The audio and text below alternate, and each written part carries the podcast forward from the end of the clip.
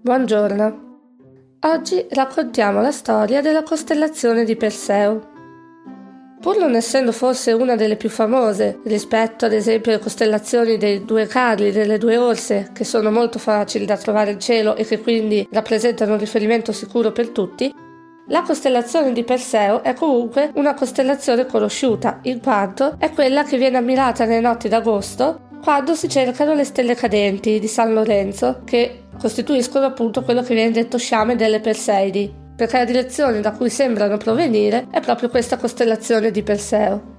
Raccontiamo quindi la storia di questa costellazione che poi in realtà si estende a inglobare altre costellazioni nei suoi dintorni.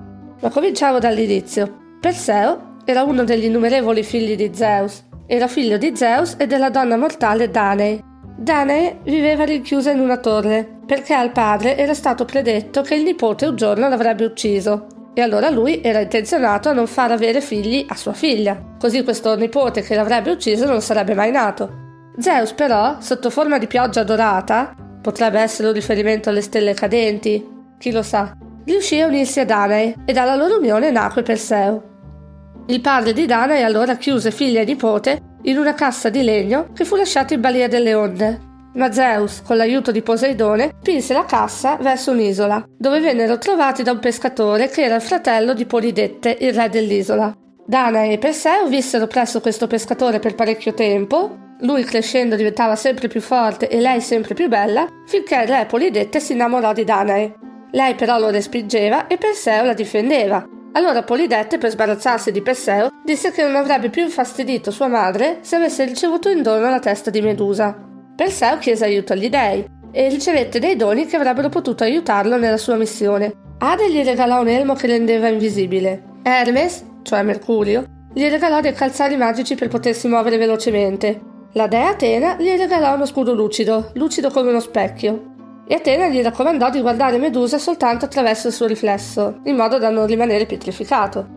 Perseo arrivò velocemente alle terre delle Gorgoni, senza essere visto, grazie ai doni di Hermes e di Ade, e camminava all'indietro guardando la strada riflessa nell'oscuro, fino a quando si ritrovò Medusa tanto vicina da sentirsi bilare i suoi capelli dietro di lui.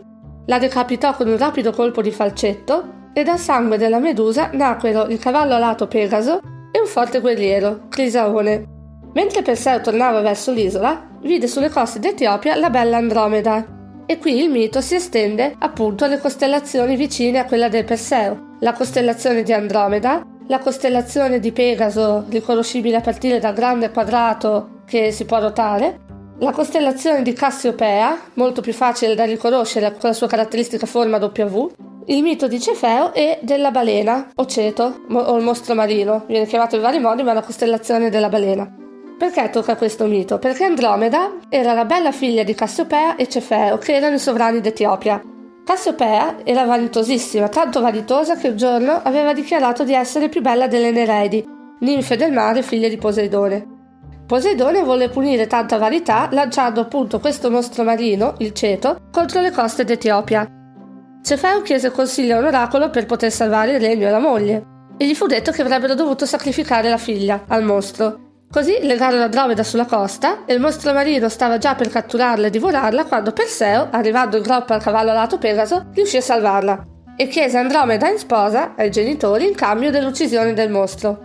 Cefeo e Cassiopea accettarono e Perseo pietrificò il mostro usando la testa di Medusa.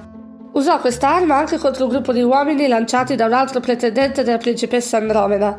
A quel punto, innamorati e felici, Perseo e Andromeda tornarono all'isola dove Perseo pietrificò il re Polidette che stava per giustiziare Danae, che non gli si era ancora concessa. A quel punto il trono passò al fratello del re, il pescatore che li aveva raccolti dalle acque. Perseo restituì i doni agli dei e consegnò la testa di Medusa ad Atena che la usò per ornare il suo scudo. Voleva tornare a ricucire il rapporto col nonno, ma lui era scappato in Tessaglia.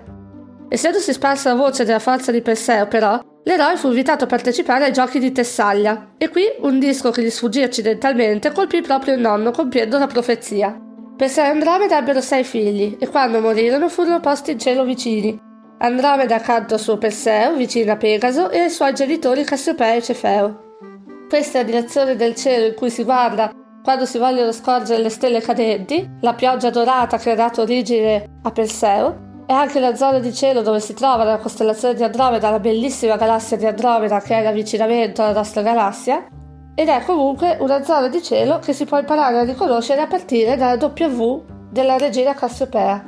Questa è una delle tante storie che il cielo ci tramanda da millenni, da civiltà a civiltà, da generazione in generazione, visto che le stelle sono sempre lì per noi, ci saranno tante altre storie da raccontare, quindi rimanete sintonizzati. Alla prossima!